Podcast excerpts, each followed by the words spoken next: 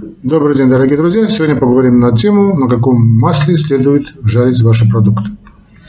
Хотя те, кто следят, за, наверное, за передачами уголка доктора, знают, что я очень плохо отношусь значит, к жарке продуктов, но в любом случае.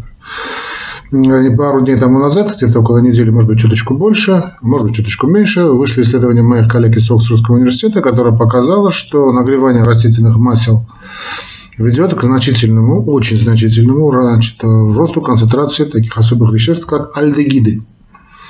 Это вещества, которые, как считается, в том случае считается на сегодняшний день, э, серьезно повышают риск развития целого ряда онкологических заболеваний, э, сердечно-сосудистых заболеваний. Некоторые считают не без основания, что и запускают процессы аутоиммунных заболеваний, запускают процессы, собственно, атеросклероза и так далее, и так далее. Деменции, кстати, тоже и так далее. Э, есть исследование очень интересное, которое касается болезни Альцгеймера. Все из-за растительного масла. Э, но не собственно растительного масла, а из-за того вещества, которое, значит, из этих альдегидов, которые происходят при контакте с высокой температурой, со сковородкой, с жаровней. Ну, мои британские коллеги привели классическое блюдо, значит, fish and chips, очень популярное в Англии. Ну, есть любители британской кухни, я отнюдь не из их значит, числа. Это не что иное, как такая еда бедняков, ну, может быть, и среднего класса такая, но это классическая жареная рыба с картошкой.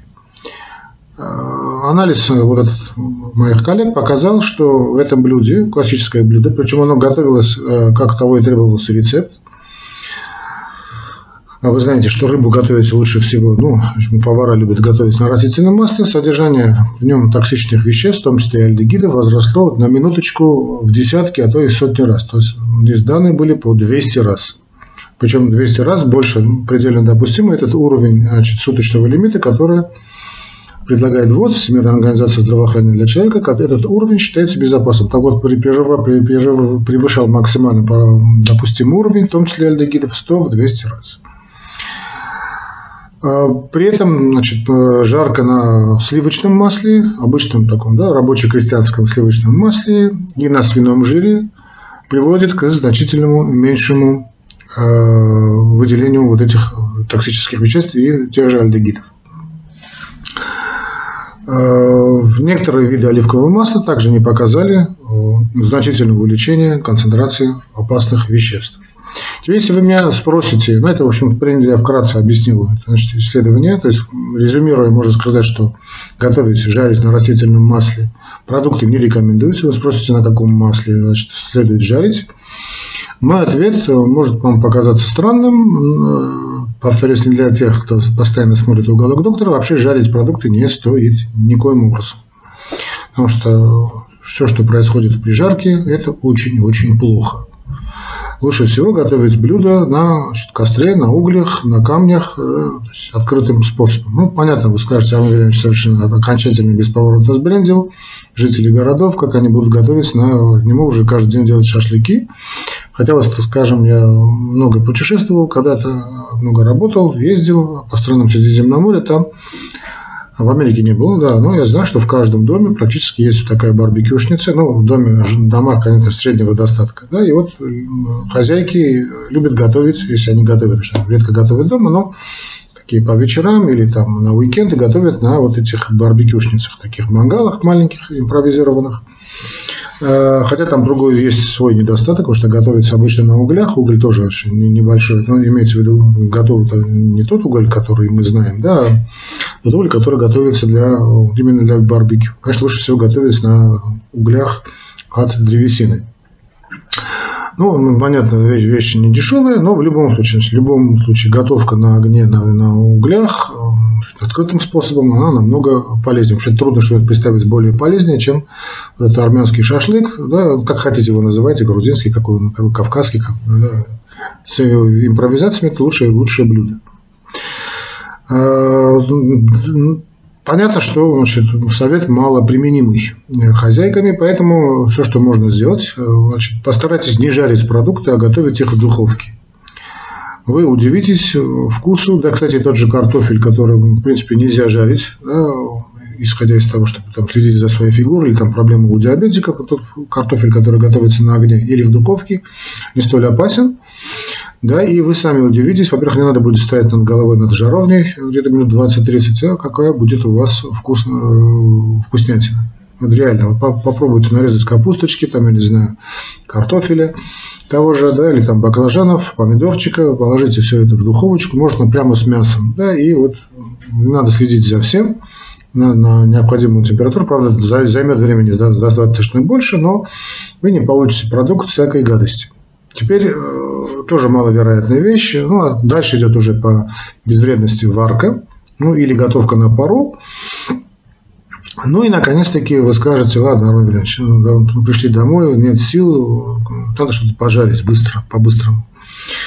А какое масло я могу посоветовать? Значит, э, все, что известно из серьезной литературы, не около научной, а серьезной литературы, что самым безопасным для жарки считается кокосовое масло. Ну, правда, пойди найди его. Да, но, насколько я знаю, уже я вчера, нет, несколько дней тому назад был в Москве, по делам был. Очень хорошо, кстати, провел время. И было время значит, зайти в супермаркет, и там нашел раз кокос, кокосовое масло, хотя не без труда. Но если вы значит, так, следите за своим здоровьем, любите готовить, любите жарить, то если покупаете, то покупайте вот это кокосовое масло, рафинированное масло холодного отжима.